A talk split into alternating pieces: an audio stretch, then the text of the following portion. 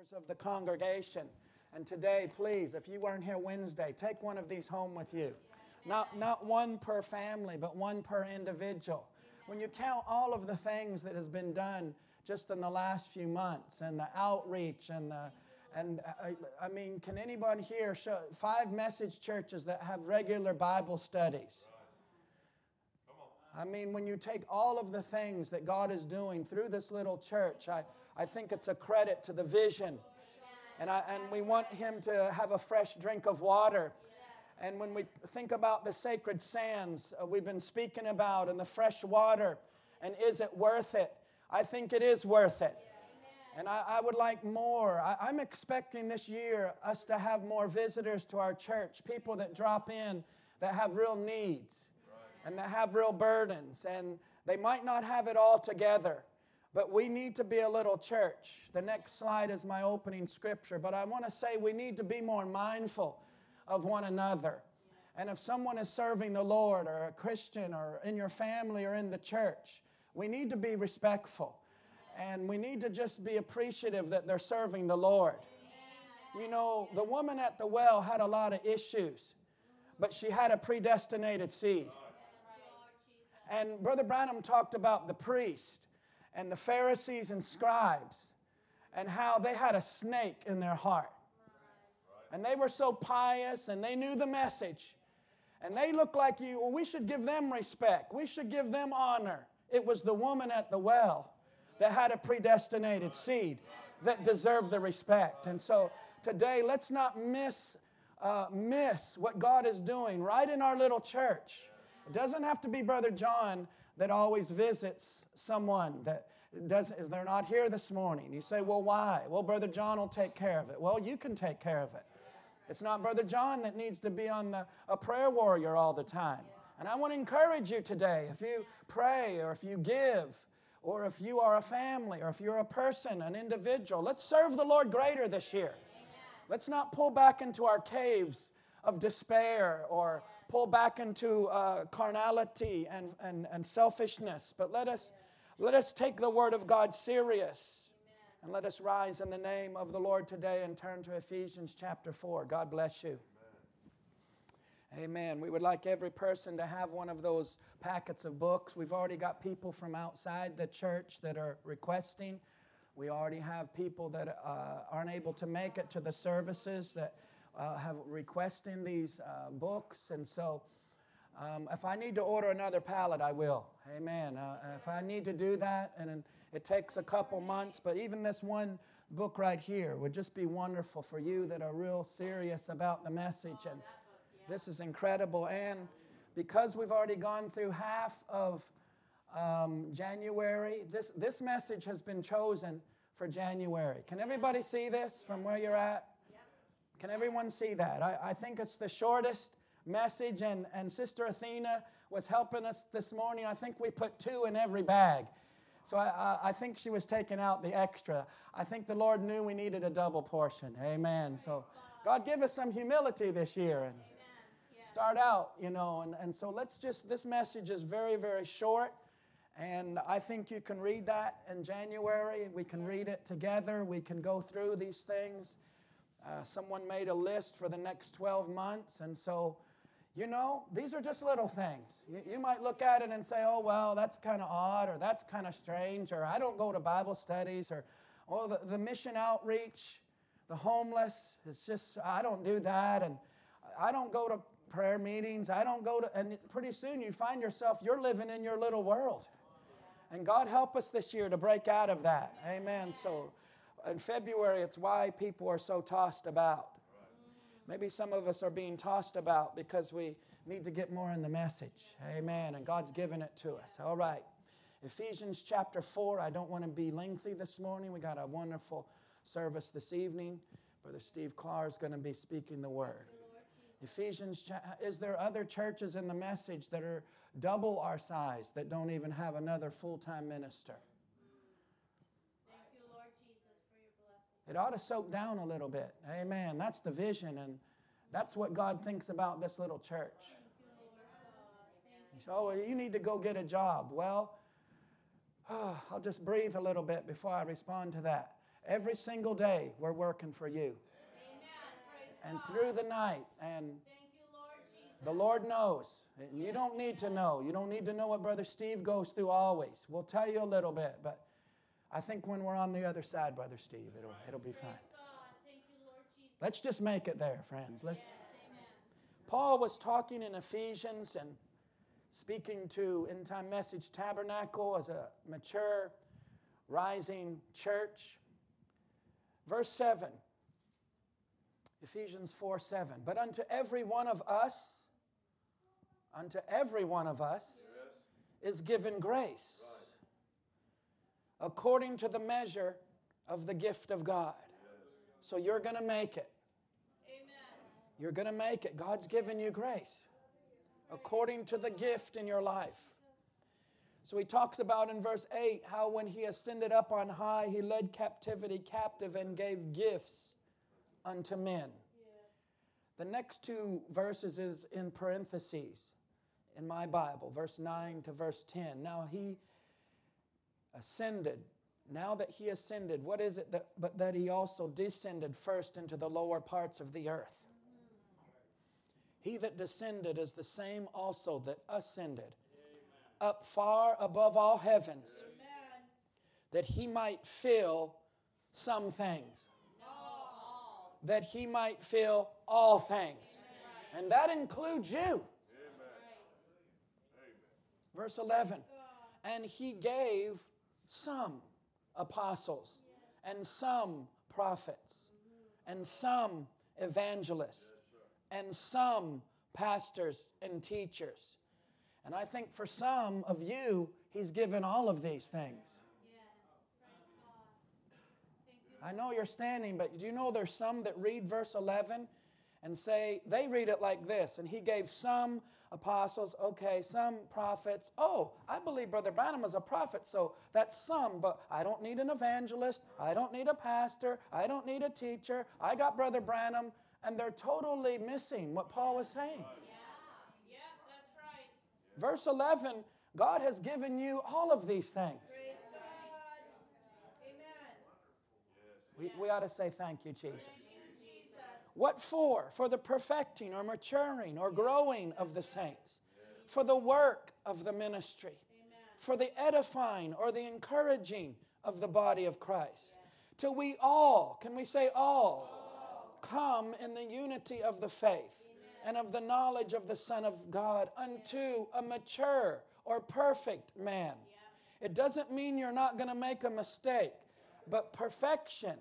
Perfection means a maturity unto the measure of the statute of the fullness of Christ. That we, have you noticed we're a body? That we all, that we henceforth be no more children tossed to and fro and carried about with every wind of doctrine by the sleight of men and cunning craftiness whereby they lie in wait to deceive. This is our verse, verse 15. But speaking, let's read it out loud. But speaking the truth in love may grow up into him in all things, which is the head, even Christ. This is our thought for this morning. The Lord laid on our heart on spiritual growth speaking the truth in love may grow up into Him in some things. Come on. Or, or, or, what you've already heard and what you believe and what you like. No, in all things.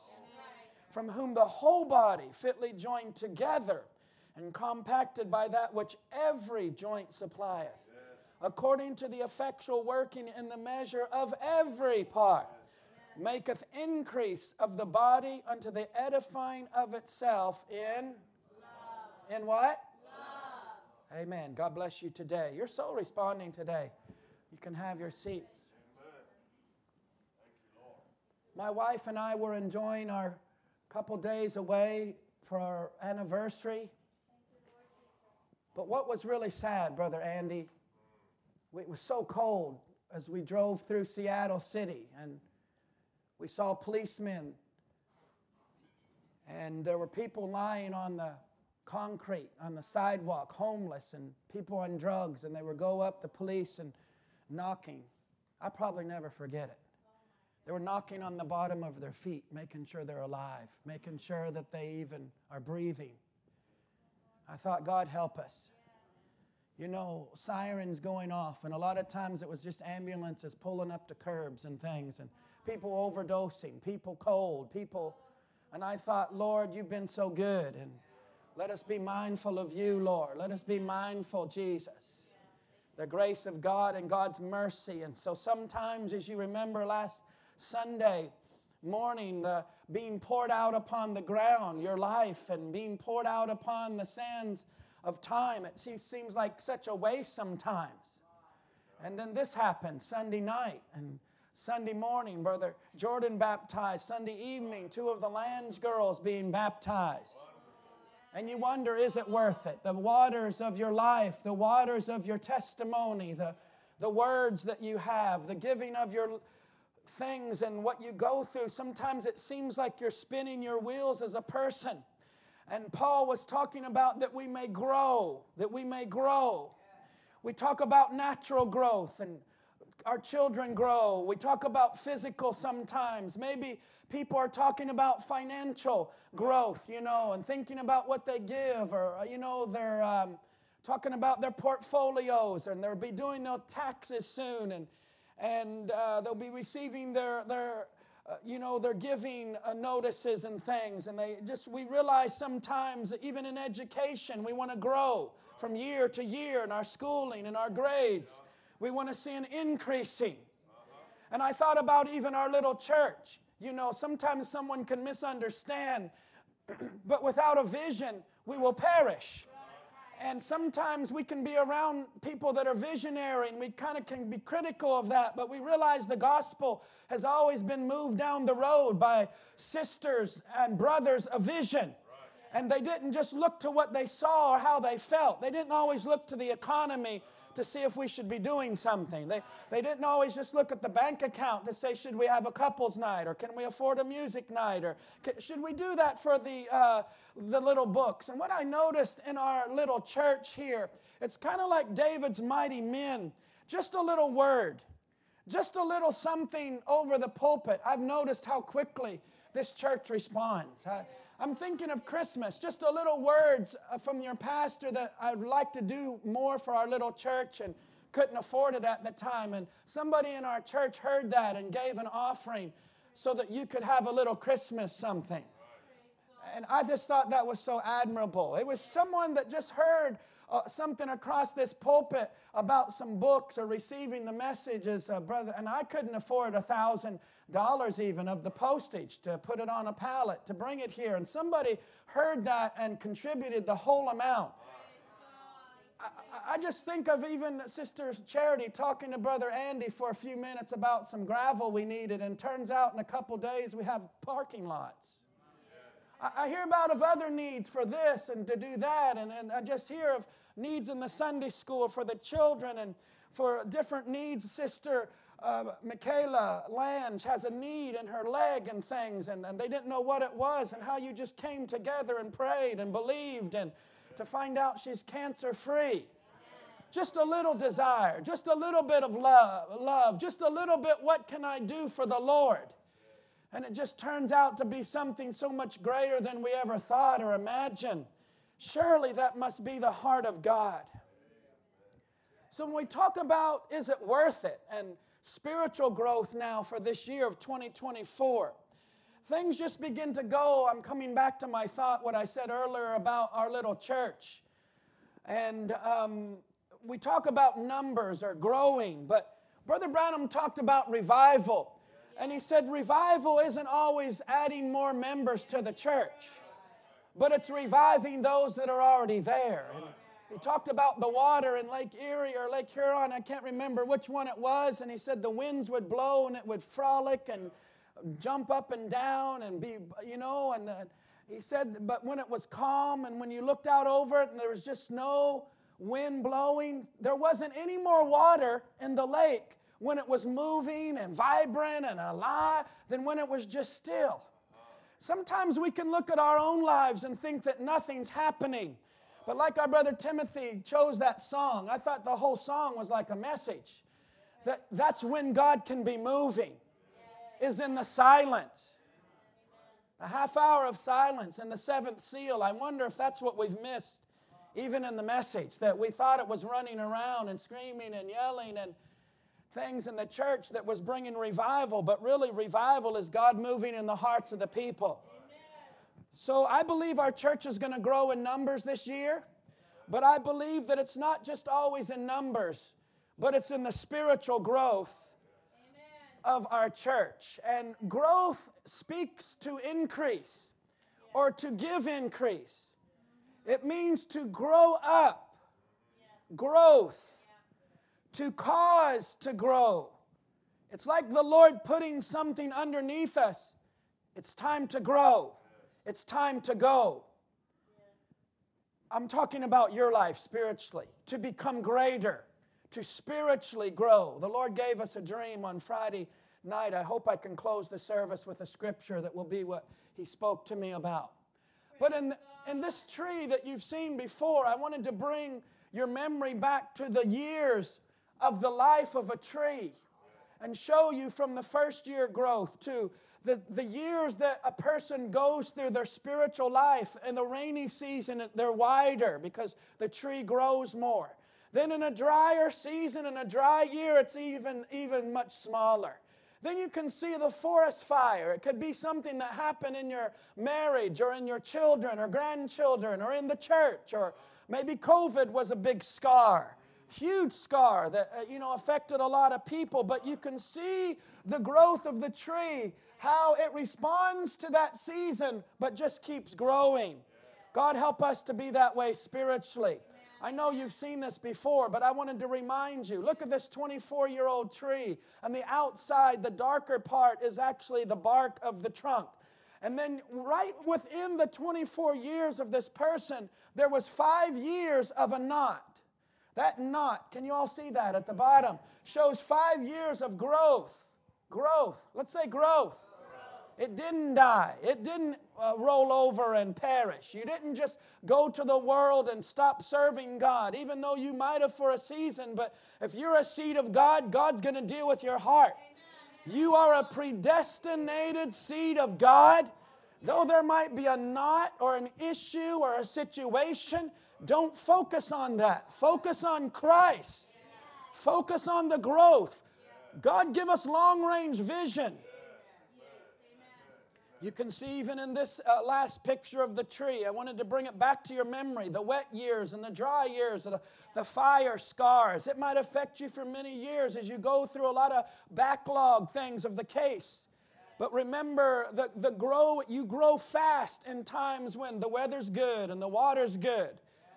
And maybe there's more slower growth in the narrow years or things that go on. It could be with a regional area. I know uh, some of you sat at home through COVID and you streamed or you went through certain times longing, desiring a warmer season, a warmer time of fellowship or a time to gather.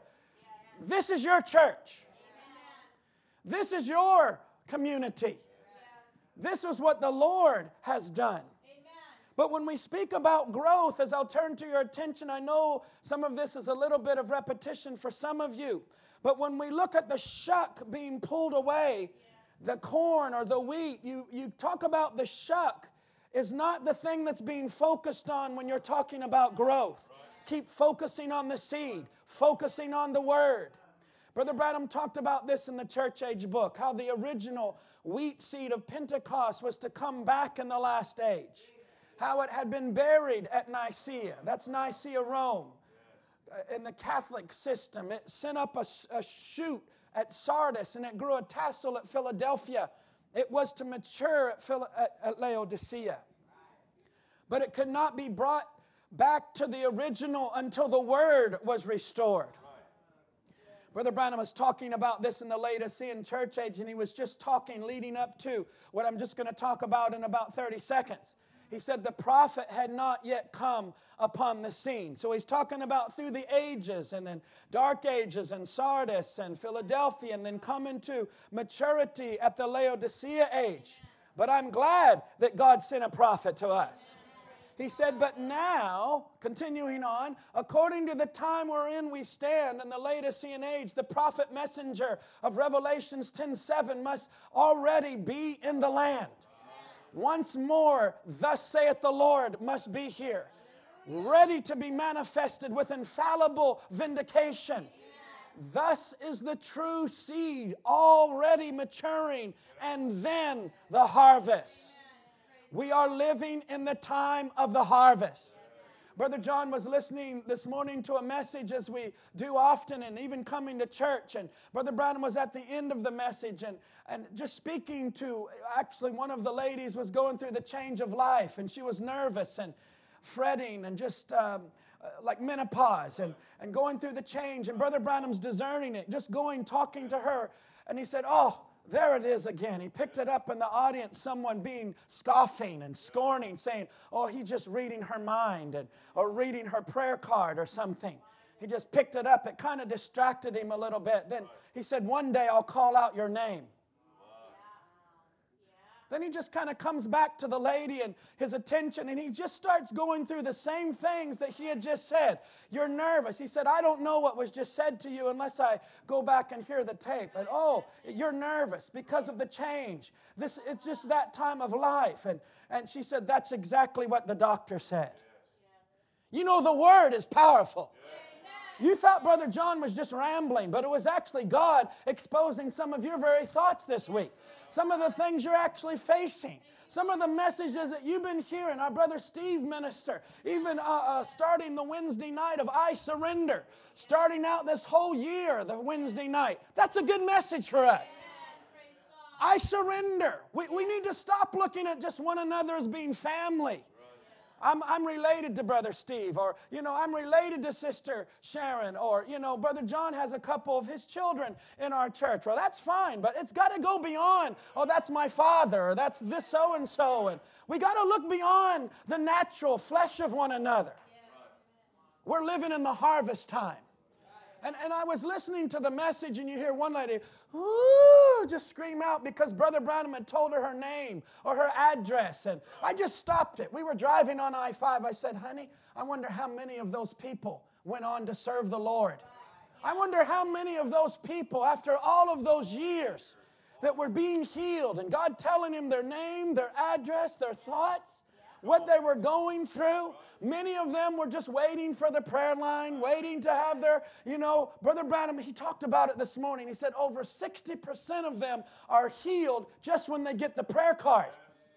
Because they know if they can just get a prayer card. And I thought, I, was talking to my wife about it. I said, we don't have that gift alive today. We don't have prayer cards. We don't have Brother Branham to drop back into discernment uh, when there doesn't seem to be very much response from the people and drop back and start naming what they were thinking yesterday and what you thought on Friday night at 8:38 and start saying people's names. Like he did in the message influence, my wife was reminding me how he called and called, and there was one or two, and he said, I pray that that would be another Isaiah.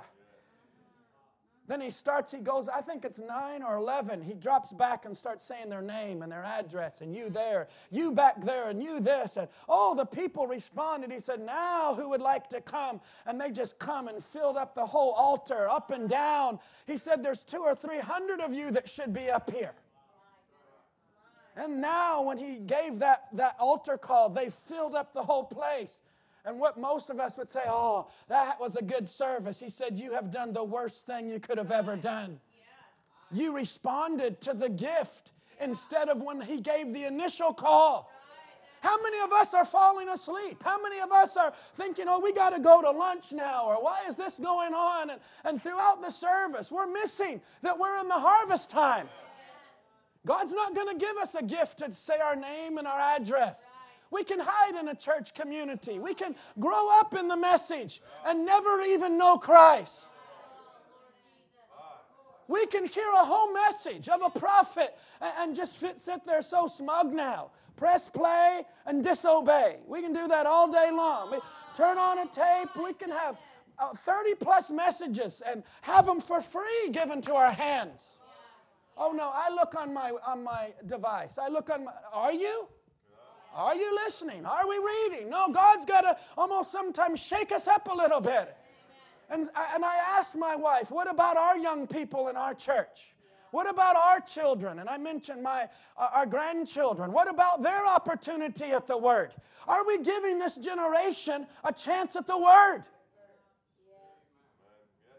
It's no wonder so many are going to the world and families and couples being broken up in divorce. It's no wonder young people are growing up and out of a family of five, three go to the world, two serve the Lord.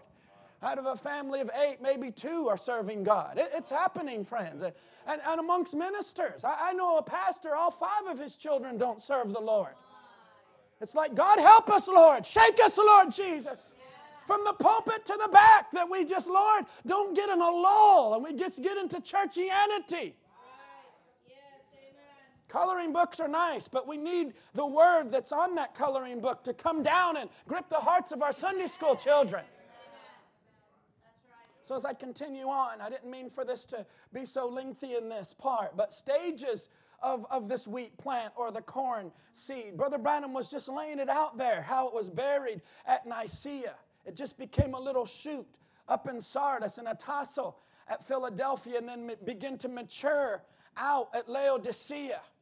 God help our ministers and our Bible study teachers or Sunday school teachers or our parents or one another to be um, long suffering and patient with one another because you might be down the road in your growth.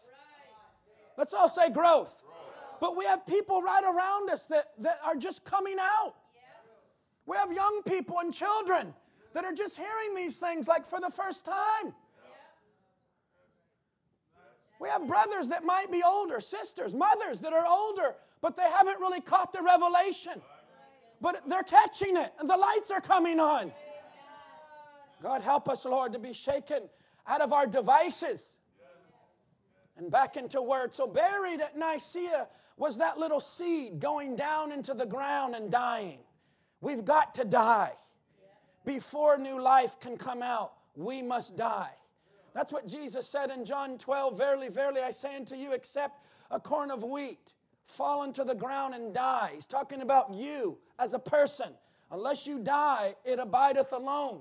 But if it die, it bringeth forth much fruit. I believe 2024 could be a tremendous year of growth for you. But you've got to shake out of the little realm that you're living in and your little uh, comfort zone, your little friends, maybe. Shake out of your little media. Sister uh, Joyce, I think, laid a, a, newspaper clipping from the Lynden paper on my desk this morning. Do you know the Lynden City Council is wanting to sue the social media outlets because of what they're doing to the youth of, of Lynden? Do you know that people of the world, people of the world, are already seeing what Facebook, Instagram, Snapchat is doing to the youth and the young people in the world? And yet we bring it into a church platform, and, and the more you say about it, it's like people shut you down or shut you off. And we need to wake up to that reality. It, it's so subtle, it just creeps right in. And Satan, he, he doesn't care that our sign says End Time Message Tabernacle. He doesn't care what our website says. He'll walk right into churches with their Hoffman's head and their Brother Branham pictures with the pillar of fire photo and say, Well, that was Jesus back then. That was the pillar of fire then. Where is he now? And there ought to be a burden among us to, to bring Jesus a fresh drink back. And if we can do it naturally or financially, what about spiritually? When God begins to speak and lay things on upon the minister's heart or upon our hearts, I wonder if some of you are being spiritual to say, God, let it not remain down under the ground.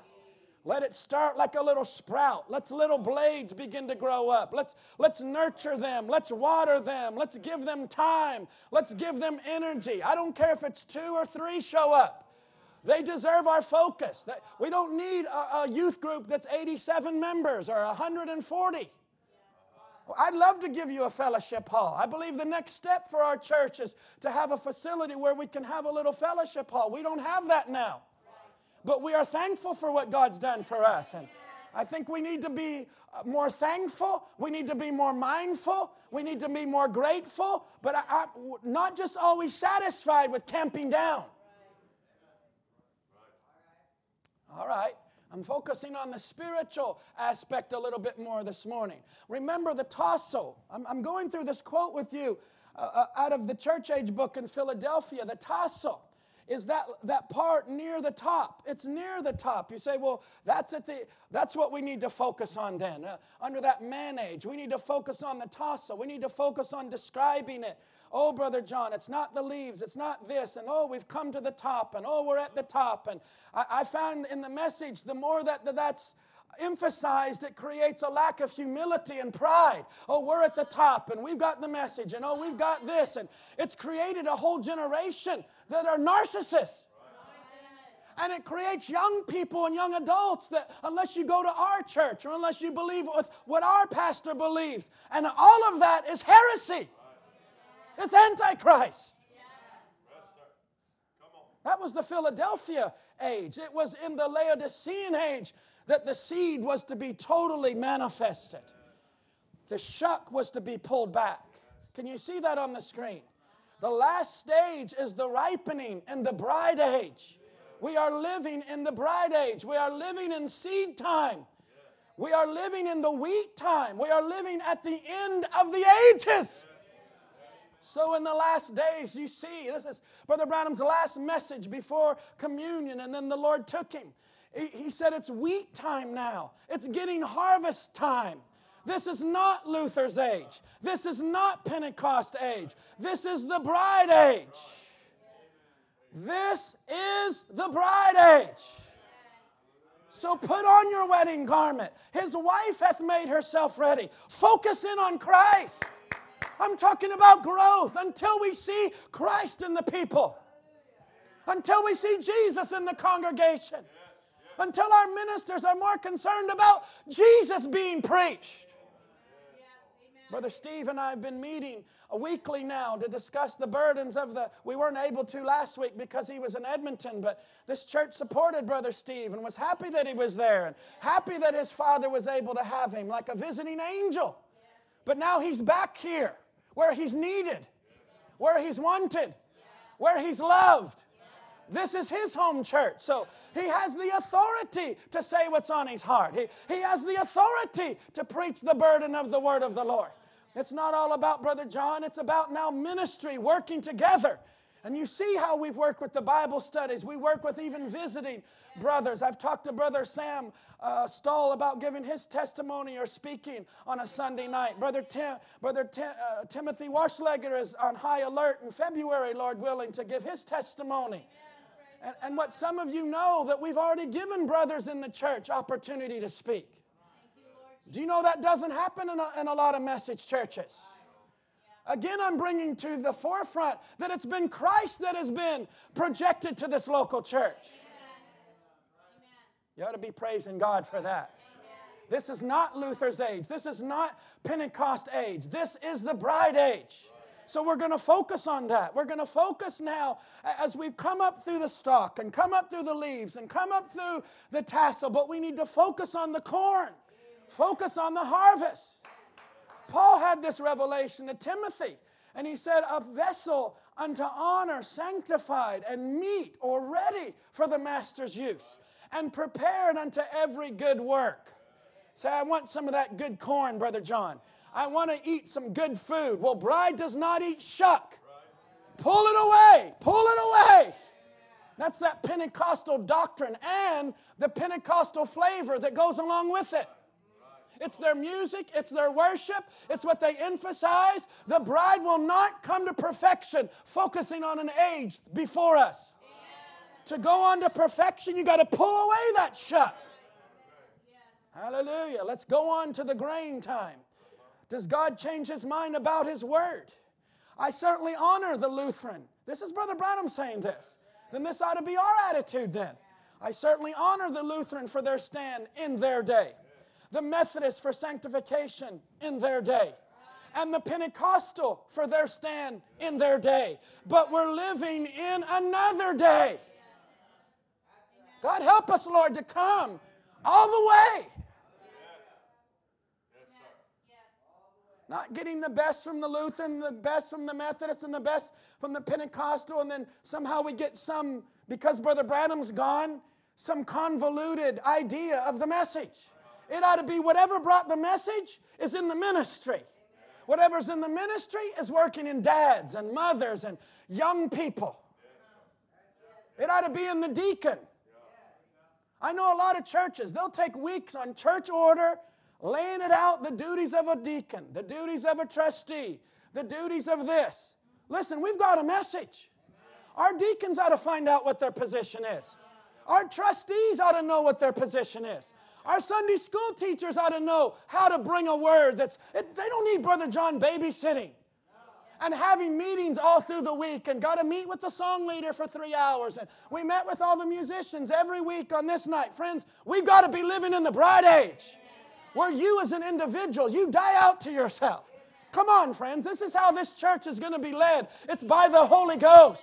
It's not micromanaging into all of this, and Brother John's got his flavor, and this brother's got his flavor, and oh, I stream this brother, and that's what he says, and that's what he says, and then pretty soon we're so confused and so divided we don't even know what we believe. Sometimes we need to turn some of that off and get focused on what is the Holy Spirit saying for you. We're living in another day. We're living when there's been a stalk and a tassel and a shuck, almost like the wheat, but the wheat's inside of the shuck. The shuck has just supported. The shuck, did he just say that? Has just supported the wheat and kept the hot sun from burning it. And now the denomination is pulling away from it so it can lay in the presence of the sun to get ripe. Hello, friends, get in the presence of the Son. And it's not just the printed book. It's, the, it's got to go further than just the written word. It's got to become the lived out word. Friends, don't stop and say, well, Brother John, we got to go back to, we need support in this, and we need this, and we need support in this. No, we need to focus on the wheat, focus on the word. There was a season for the man age where there was support for this and groups for that, and we all have this and we all that and this. But, friends, we're living in a time when that should be being pulled away from you, where you can lay in the presence of the Son. Friends, this ought to be, this is the vision of the Holy Spirit for year 2024. Amen. Brother John speaking now. 2024. Say, Brother John, it is January what is it today? 13, 14? And my year has already been. Eh, eh, eh, and I thought, my, I can't even put that up there. It's not real for a lot of our people. But this is the vision of the word for you. He just keeps pulling you up, pulling you up, pulling you up. As long as we go, there's always going to be things around the believer to pull you down. And this person or that issue or that other family or that other friends, you've got to stay focused. There's always going to be something in your flesh, something in your family. Look at this uh, wheat field and look, just look there, and, the, and you can see the brown wheat in the background is more mature. Can you see that? The green wheat plants in the front, they need to lay in the presence of the sun to ripen before the harvest. Sometimes you can look over and see other churches or other families, and they look like they, everything's intact and everything's ready to go. You can get discouraged. You can almost get embarrassed. You can almost begin to wonder about yourself. That's not good thinking. You might be green wheat, you might be green, but God is bringing you to perfection. You're not in another field. You're where you're at. I know some of you don't like that, but you are where you're at. say, that's horrible. Well, God's given you that reality to, to die out so you can go under the ground and then start out as a sprout, start out in ju- uh, justification, come out of the world. You can be sanctified. Say, how do I become sanctified? You stay in the presence of the Son. And He'll bake all that, uh, that, that garbage out. He'll deliver you from evil. He'll take that nature out of you that's not godly. Hello, that, that spirit that just keeps coming back. Coming, some of you have already seen it in the new year. It's the old nature. What you were battling at Thanksgiving or back October, you're still battling it. I say, I'm so discouraged. No, you need to put that down under the blood. Put that down under. You're going to battle that thing. You keep putting it down. Are you going to be fighting in the world or fight in the Lord's army? Are you going to be a believer and see all heaven back you up? Or are you going to live out there where they eat one another up? They talk about one another. That's what drugs will do for you. It'll be two policemen tapping on your feet down in Seattle somewhere. God help us, Lord. Give our little church a, a, real vision that though you might still be green a little bit, we're still here. God's working out His plan in your life before the harvest. So you can see the, the, the, the wheat here in this foreground. The front is ready for harvest, but when you look out in the background, they're still young and still green. But when I still, in the message, young people are coming up, children are coming up, then there has to be some churches that are willing to slug it out, some families that are willing to slug it out. They need a born again experience, they need to have a good atmosphere, they need to have their chance at the word, they need their revival. I think we ought to get sick and tired of people going to the world loved ones, children, young people, people that's even been in our church. I think the heart of the shepherd ought to feel bad when they lose one sheep. Not say, well, I've got 99 more. Shame on you. The pastor needs a good, sharp rebuke and a spanking. He has that kind of attitude.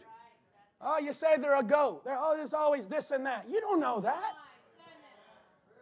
They could come right around and do more than you're ever doing. You're sitting there and you're you become so fat and sassy.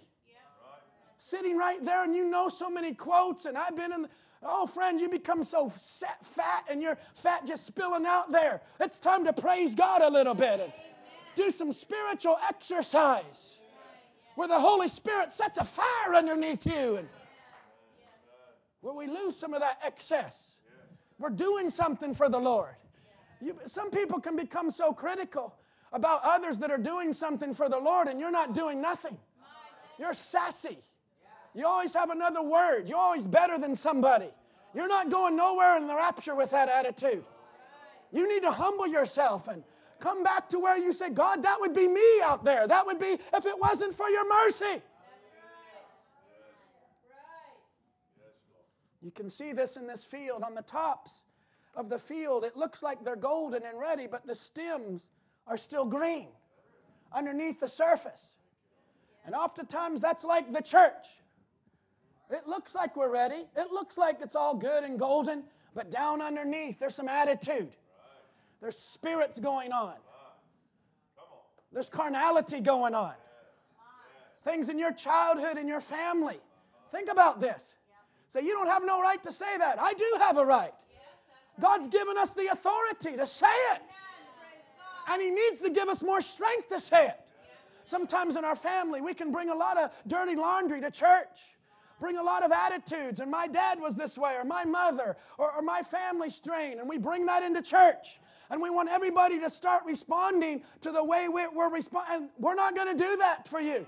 We're a family of God, and we work together. We're a body. And you can't use manipulation to move God's people and or trying to focus on this or focus on that. We need to focus on the word. You let God take care of those things, brother. If that's the pastor's revelation, we all need the revelation. Stop manipulating things and working around things. Amen, Brother John. Preach it, brother. The tops look ready to harvest, but the wheat plant must stay in the presence of the sun till all the greenness is baked out. Remember, some weeks ago, we, we already told it publicly that the matchmaker uh, position has been filled in our church. We don't believe in people matchmaking. You leave that to the Holy Spirit.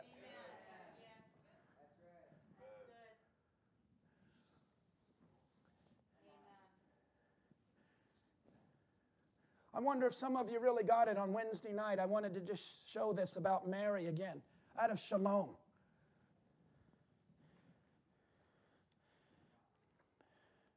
I have those two messages again 1964, Shalom, Shalom. It's like God knew the first messages of that year needed to be double, double peace. The people are going to need peace. Well, go back and listen to the seals. No, peace, peace. I give you peace. You're going to need that. And right in that message, he's talking about Mary and talking about her attitude 12 years when Jesus had become 12 years old now and when she was young and a teenager in the message. She was so quick to demonstrate, oh, an angel spoke to me, and oh, his name will be Jesus, and oh, a virgin shall conceive, and that's me. I can go through all the rejection. But 12 years later, we find Mary in front of all these priests now. And her little boy, we would say, 12 years old, has been away for days and days. And she comes back and just says a little statement like, Your father and I, your father and I have, we're so concerned. And oh, maybe just wanting to grab his arm and say, You don't belong here. Come back with us. And to have a little boy say, I'm about my father's business, showing Joseph wasn't his father. And, and Mary, just presuming that, you see, she got carried away. She wanted to show before these priests and things that she wasn't the type of woman. It's been 12 years, and she hasn't got over the complex of standing in a line all alone and everybody calling you bad person, evil person. We, this has never happened before that a virgin would conceive. And you're telling us you're so spiritual. Come on, Mary. You didn't say all you want to say. You, you were with somebody else. You were with some guy, you know. We know you're some goody tooties in our church, but we don't believe that you we don't believe that you're that virgin. And that wore on her mind 12 years. She, in front of all these priests, they would never address her like she was this certain way, that she was holy and this was the Messiah. She lived with that complex. So finally came her opportunity, like she was just going to grab Jesus' arm and say, Your father and I. And a prophet went much deeper and said she wanted to show in front of those priests that she wasn't that type of woman. I wonder how many of you are struggling with things in your past. Can I have your attention? And it might just be a little word, it might just be a little attitude. And if we're not careful, that'll grow in your children. You'll bring that to church, it'll grow in your spiritual life. You used to be so fervent, you used to weep in the presence of God, you used to couldn't wait to be in the house of God. But now it's a chore, now it's a duty. Now all the young people are hypocrites. Now all the older ones are fogies. And now you're so, you know, you're so can say things and you can make money now. You can go through and order your little venti and go out and, and, and just be with your friends and swipe up and do all the things. You don't need nobody to tell you. Hello, Mary. Hello, Mary. You've gotten hardened and calloused. I'll give them a piece of my mind. And the longer you have that attitude, the Lord, He can't work with you, Mary. You need to leave that complex at the altar today. She denied her very foundation and things. Let's go back to Ephesians 4. Please. What's the temperature in here, Brother Andy? What did it get up to? Let's all say, Praise the Lord. Goodness, it was down in the teens, down in the low sevens and eights, and Brother Steve came from the negatives up there. Thank the Lord for a warm building. I said, Thank the Lord for a warm building. Verse 15 is a wonderful verse. Let's read it out loud again. I have it on the screen for you that would like to read it. Maybe you're holding a baby, or maybe you don't turn to the Bible. Maybe you don't bring your Bible. So Let's read it together out loud. But speaking the truth in love may grow up into him in all things, which is the head, So I don't see no room in that verse for us to grow up into the things of our family strain or where we were raised. We always keep going back to how we were raised. And in moments of crisis, every human does that. They default back to how they were raised. Let me ask you a question. But with many of your lives, how you were raised was in another season, it was in another time. We are in the bride age, we're in the mature time. And we're not willing to be honest, we'll start manifesting a certain nature, and it's not the Holy Spirit, and we'll justify it because of how we were raised. It's time to grow up. I need about two minutes on a subject of predestination. Because Paul talked about it in Ephesians 1 that how he's chosen us before the foundation of the world and predestinated us. Predestinate, predestine to determine before, to ordain your life, to decide before, to decree from eternity. Can you all read that on the screen? To determine before, to declare, to define. God has put all the boundaries and marked out the limits in your life and appointed you to be a son and a daughter of God. You are a seed. You are a seed of the Word. I'm, I'm going to give a disclaimer.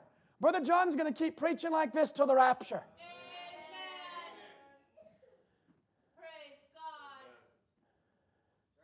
I know some of you think Brother John just positive, positive. You look, look at a sinner and say you're positive. Well, you know, it reminds me of something Brother Branham talked about. That a lady kept saying, You talk about the devil and say something good. Yeah? He sure is a good adversary. Right, we need to become more like that. You go down to the grocery store in your little wagon and it's all empty and you're making all kinds of noise. Clippity, clappity, and you come back and it's all full of all your groceries and all your good things. It don't make a lot of noise, but it's sure weighed down with a lot of good things. Some of us need to be more that way spiritually. You can have your spiritual life all feel good, act good, oh, woo, and you're just going down to the grocery store. You need to start eating on the Word and start eat, get some meat and get some vegetables and eat a balanced diet. Oh, this is good. This is good. But you need a balance. I need a balance.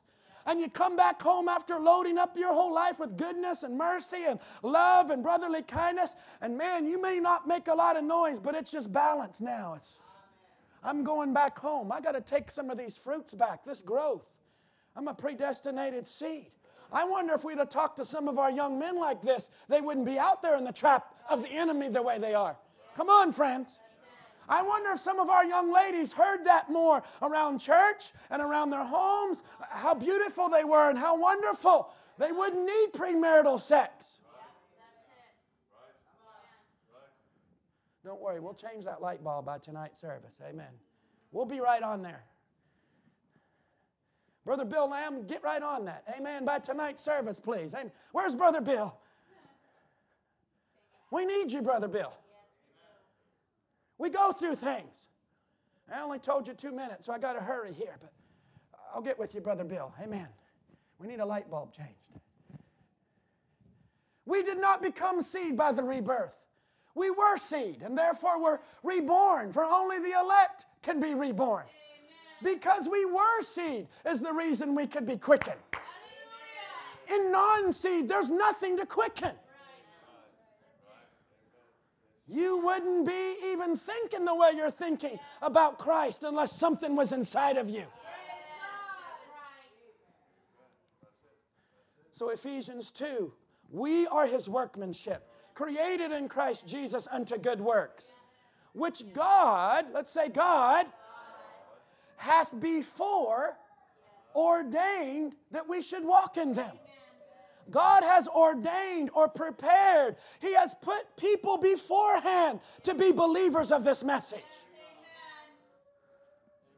My, I was listening to another message in our little room that one of you provided for us a little something for us to be able to get away with. So we were able to get away for our anniversary. I was listening to Brother Branham. He's just opening up a message, Brother Steve, and he's talking like this to the people God loves you. He wants what's good for you, He wants to heal you. And I thought, praise God, our prophet was like that. Brother Miles, he was positive. Okay, we got to close with Luke chapter 12. Let's go to this scripture. Y'all heard that phrase, I'm closing? The little boy asked his dad, What does that mean? He said, Absolutely nothing. I'm sorry, I don't want to be a liar. So, Friday night, I was there laying and, and I went to sleep. Before I woke up, God gave me a dream. And this is the scripture Luke chapter 12. I'm continuing on with spiritual growth and our focus on 2024. Luke 12, verse 11, as Jesus began to speak, when they, when they bring you into the synagogues and into magistrates and the powers, take ye no thought how or what thing you should answer or what you should say. For the Holy Ghost, let's all say Holy Ghost, shall teach you in the same hour what ye ought to say. And one of the company said unto him, Master, speak to my brother that he divide the inheritance with me. See, we all want pitchfork religion and my brother, my uh, all these other people. God's trying to focus on you. And he said unto him, Man, I don't know how he said it. I don't know what his attitude was like, but the Bible says, Man, who made me a judge or a divider over you? Well, you didn't answer the question. No, he, he's talking to the higher issue. You're wanting to say, my brother, my sister, Mary, Martha, oh, this person's serving, this person's not serving. Da, da, da, da. I'm sitting at your feet. No, I'm doing something. But if you're not doing it in the right love, it's not received. Yeah, right. You can be doing the exact same good thing. And if it's not done in love, it's not received. Then I'm going to stop doing it. That's a bad attitude. You just need to pull back. You need to say, God, put it in my heart. Put love back in my heart. Put a feeling back into it. Then, I'm not done. Then go about what you're doing, and it'll be different. You'll see different fruit. You'll see different manifestations. You don't need to go around saying, God showed me, God led me, God. And he said unto them, verse 15, Take heed. He's talking now to the people. Beware of covetousness, selfishness.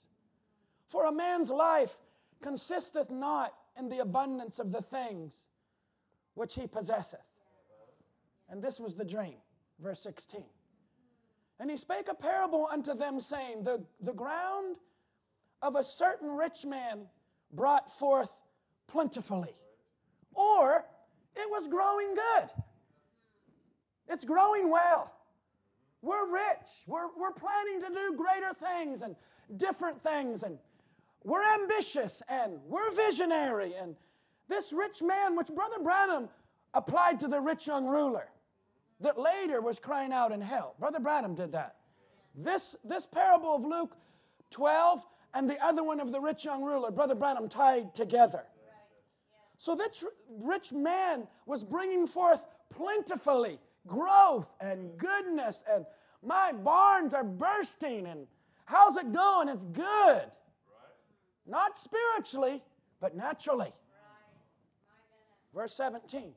And he thought within himself, saying, This is this, this young rich man. He thought within himself, saying, What shall I do? Because I have no room where to bestow my fruits. And he said, This will I do. I will pull down my barns and build greater growth. I'm going to pull down my old barns, my old ways, and we can do better. We can do greater. He's thinking like this. And there will I bestow all my fruits and my goods. So, building greater means bigger barns, bigger things, growth. I'm speaking on growth.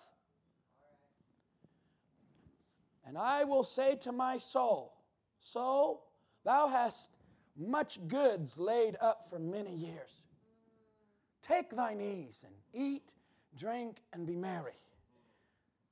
You say, Wow, we've done so good. We're going to build, we're not going to become satisfied with this certain return, let's build bigger and greater. And we'll pull down those barns so we'll lose in a certain amount of time. But when we build greater, there's going to be greater. We'll have more fruits and more of this. That's the way they were talking, that's what they were planning for. It consumed them. I'm laying up for my retirement. I'm laying up for down the road. I'll work it all out. I'll work, I'll spend my youth working, making money, doing things. That's how he was thinking. Speaking to his soul, this and that. Verse 20. But God said unto him, Thou fool. What are you talking about?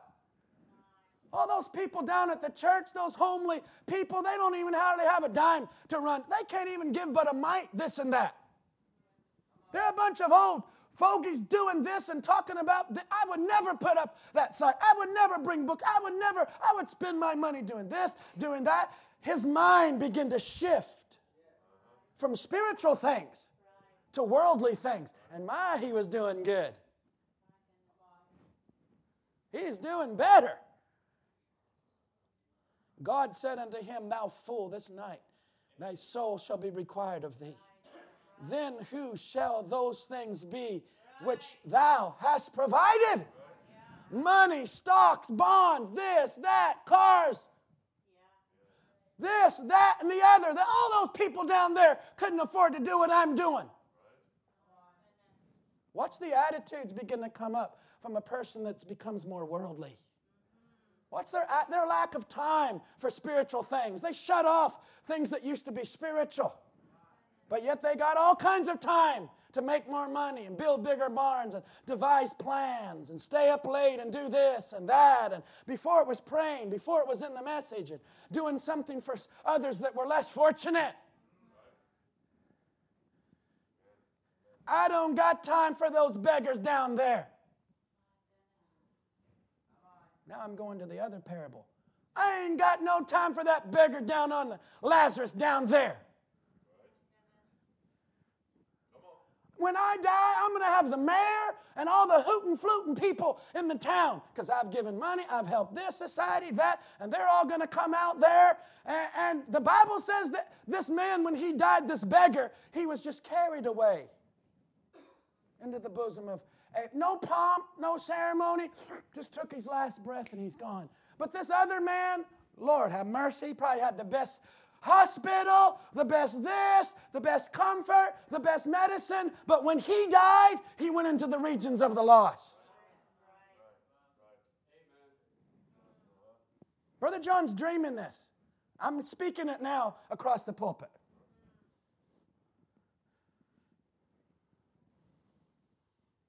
Good question, Lord, verse 20.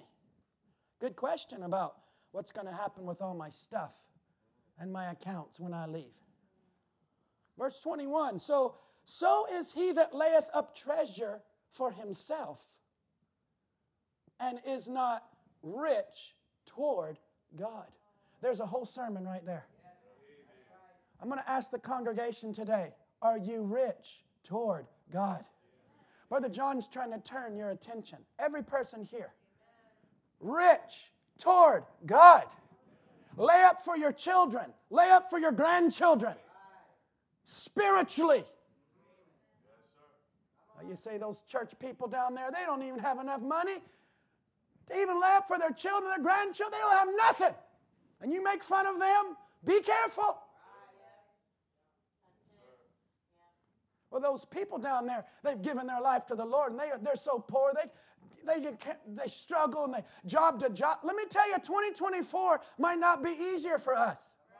I'm talking to this church right now. It might not be an easy year for us. God's been good, and God is good. He's given us now this building. He's given us the ability to do this and that, and people that love you that are able to support in these chairs and every, this pulpit and this media and everything. There's some of you that have given of your time, your effort, and money that this church could never repay back. I think verse 21 would be a good verse to ask every person How is your riches toward God? How are you doing spiritually? These are the mighty men. These are the mighty ladies. These are the ones that can be near David, that can know his least little desire. I'm going to go do that. And somebody else is so far away, so far away spiritually, they would never hear the voice of God. Yet they hear the voice of drugs and money and cars and better houses and better lands. And some of you think that's more spiritual, and it's not. God's requiring of you. How rich are you toward the Lord? What is your character like? I think it's good to ponder that. I even asked the Lord, Do you even want me to say anything that I had a dream about it, Lord? Because I don't 95% of the time. Never would even say it to my wife or nobody. But I asked the Lord, Should I even say it? Does it even mean anything? Or is there somebody here? Is there somebody streaming that is caught in a situation and they are not rich toward the Lord? In fact, if they would be given an account today spiritually of where they stand or if their life would be taken, where do they stand before the Lord? Is that even focused on anymore?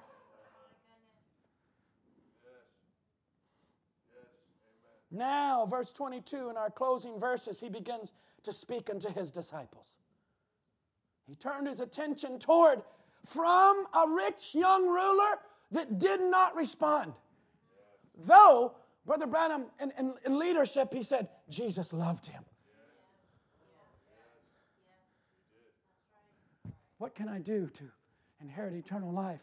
And something went out of Jesus. And he loved that person. And he said the right words. This is what you need to do. And the man heard it he considered it and he walked away. So you're so drama. I'm not dramatic enough. Last Sunday I poured out a bottle of water. I don't know what it's going to take this Sunday. I came over and took a photo of the water and put it on the screen to let you know that we want our lives to be a fresh water poured out upon the ground. But it's our attitude, it's our spirit. I pray God help us with our young people, with our families. He speaks to his disciples. Can I have a few more minutes? Jesus turns now from a man that will never receive him, and he says to his disciples, Therefore I say unto you, take no thought for your life, what ye shall eat, neither for the body, what ye shall put on. The life is more than meat, and the body is more than raiment. He didn't say, Don't eat meat. That's not what he said. And he didn't say, it doesn't matter what you wear. People have used this very verse. It doesn't matter my hair. It doesn't matter my dress. Well, Jesus said that's not what he meant. It doesn't matter what I drink. I can drink alcohol. I can drink this. I can drink some weed. Well, it's part of cannabis. It's just this and that and the other. Well, medicine is the same. And people go on a tangent. Friends, I, I think we all agree. We all need more of the Holy Ghost. We, we all need a good dose of the Holy Ghost it's to come bursting down through all of our unbelief and our shadows and our discontentment and all the static that gets in our lives. We need sometimes the Lord Jesus to shake our tree a little bit. Look up into our tree and say, Zachary, Zacchaeus, I'm coming to your house today. And then when he comes to our house and asks us, what are we doing for him spiritually? That we don't get an attitude about it. If he can give your pastor a dream, he can talk to you right now and shake you up a little bit. His focus is being put beyond your meat, beyond your raiment. Consider the ravens, for they neither sow nor reap, which neither have storehouse nor barn, and God feedeth them. Is that what your Bible says? Does everybody's Bible say that? God feedeth them. Well, He can feed you. Hallelujah. Have you ever had your Bible like this? And just put your finger like this and say, then Lord, you're going to have to do it.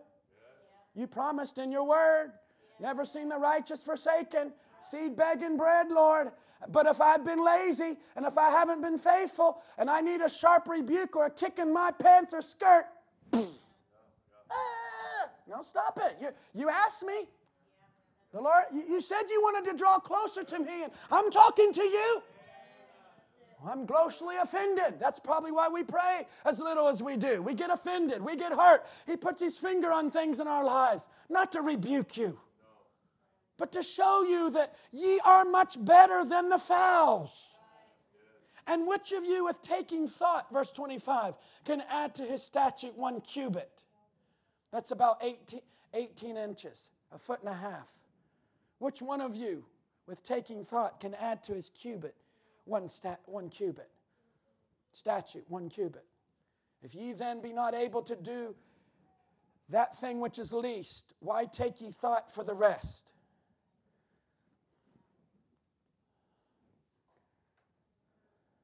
Consider. Pause. Think about it. Slow down and let it soak down deep. Don't just skim over the surface. Consider the lilies, how they grow, how they grow spiritually, growing, spiritual growth. Consider the lilies. They, they don't spoil, toil not, they spin not. Yet I say unto you that Solomon in all his glory was not arrayed like one of these. If then God so clothed the grass, which today is today in the field and tomorrow is cast into the oven, how much more will he clothe you, O ye of little faith? This isn't a firm rebuke. This is him turning to his disciples. He's answering the question. You say, but one of them just asked about his brother in verse 13. Now you go on some long tangent. Okay, then I'm never going to ask you a question again. And that's how we get. We, we get so callous against our fathers and against our mothers.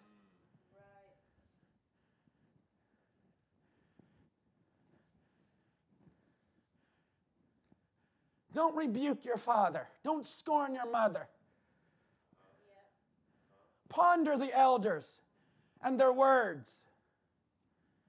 Have patience with those that are younger than you.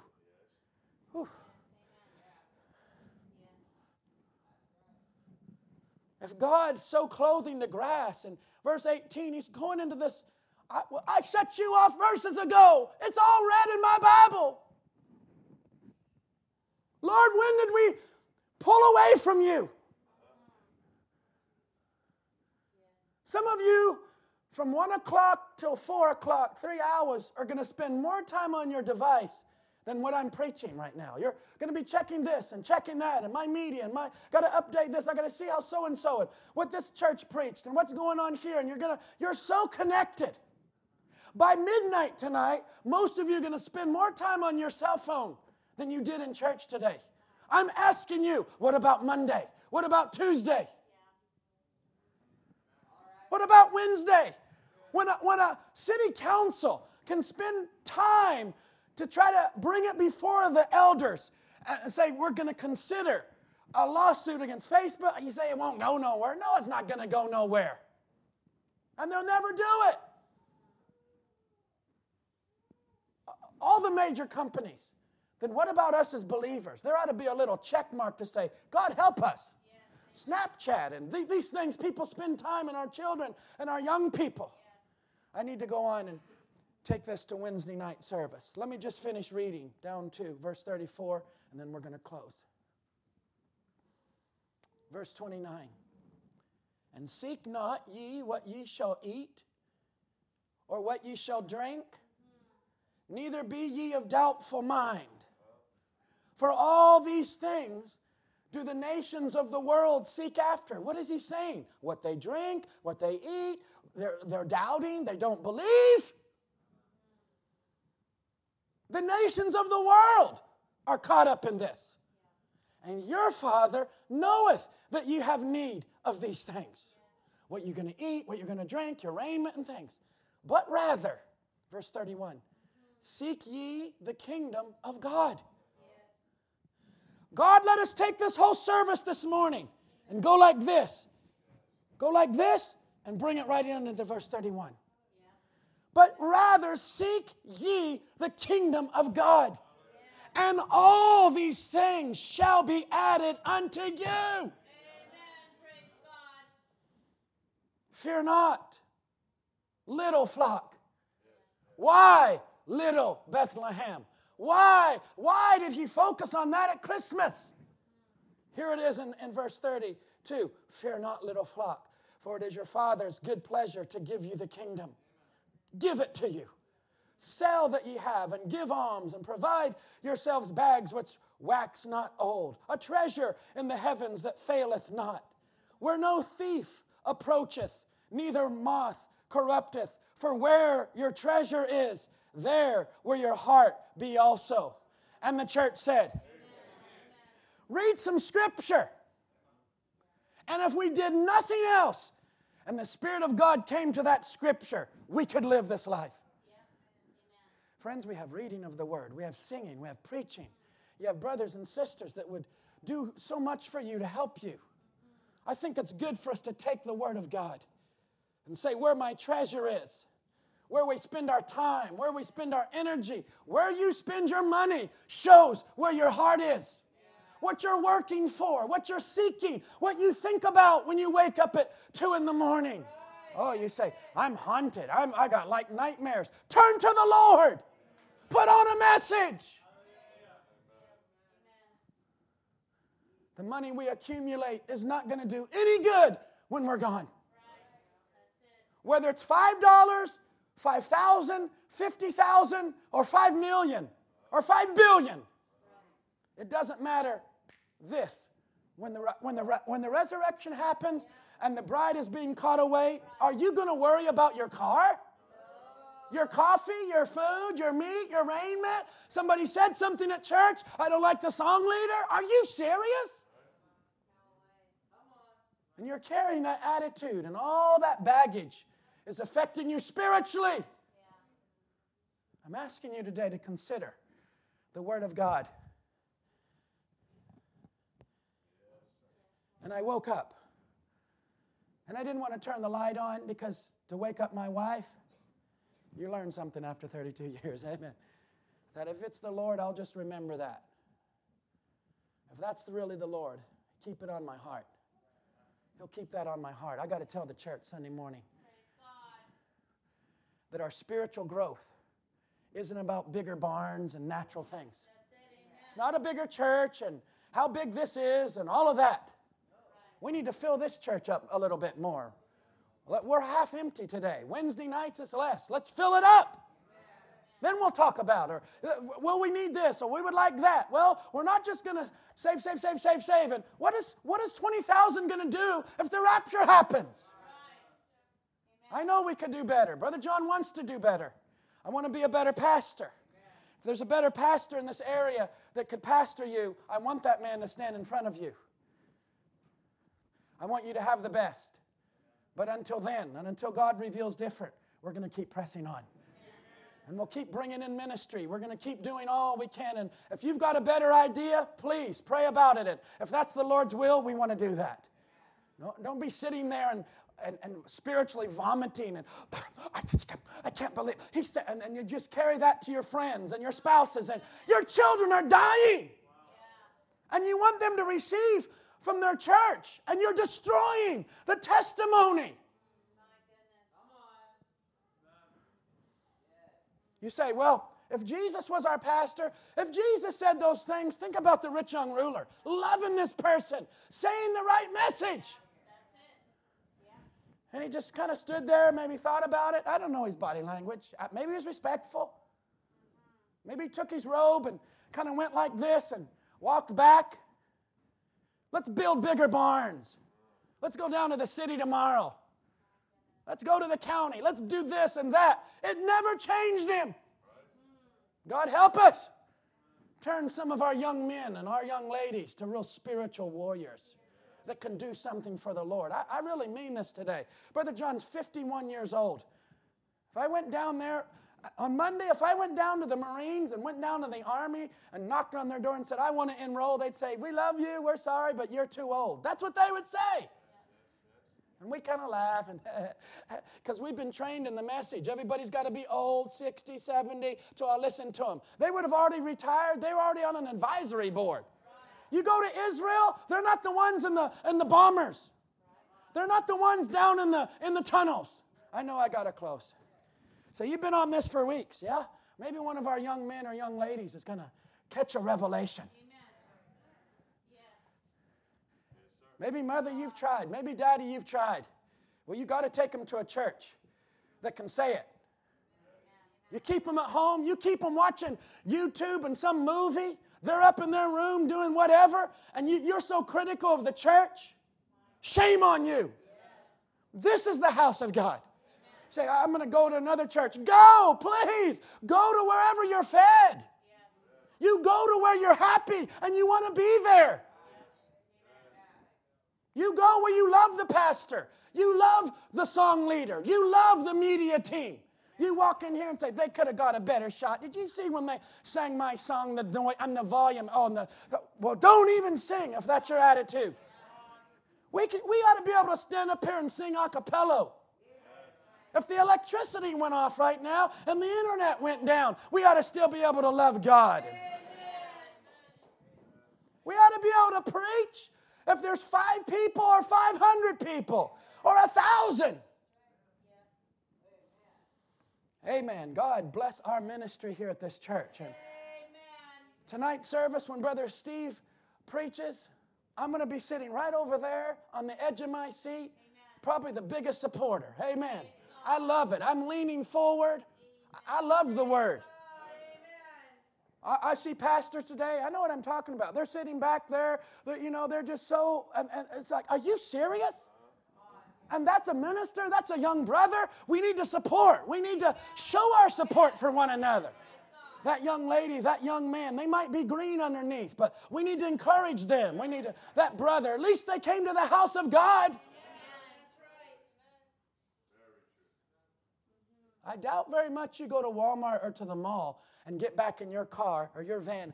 Man, did you see all the mini skirts and all those people dressed in all their tight pants? You don't do that.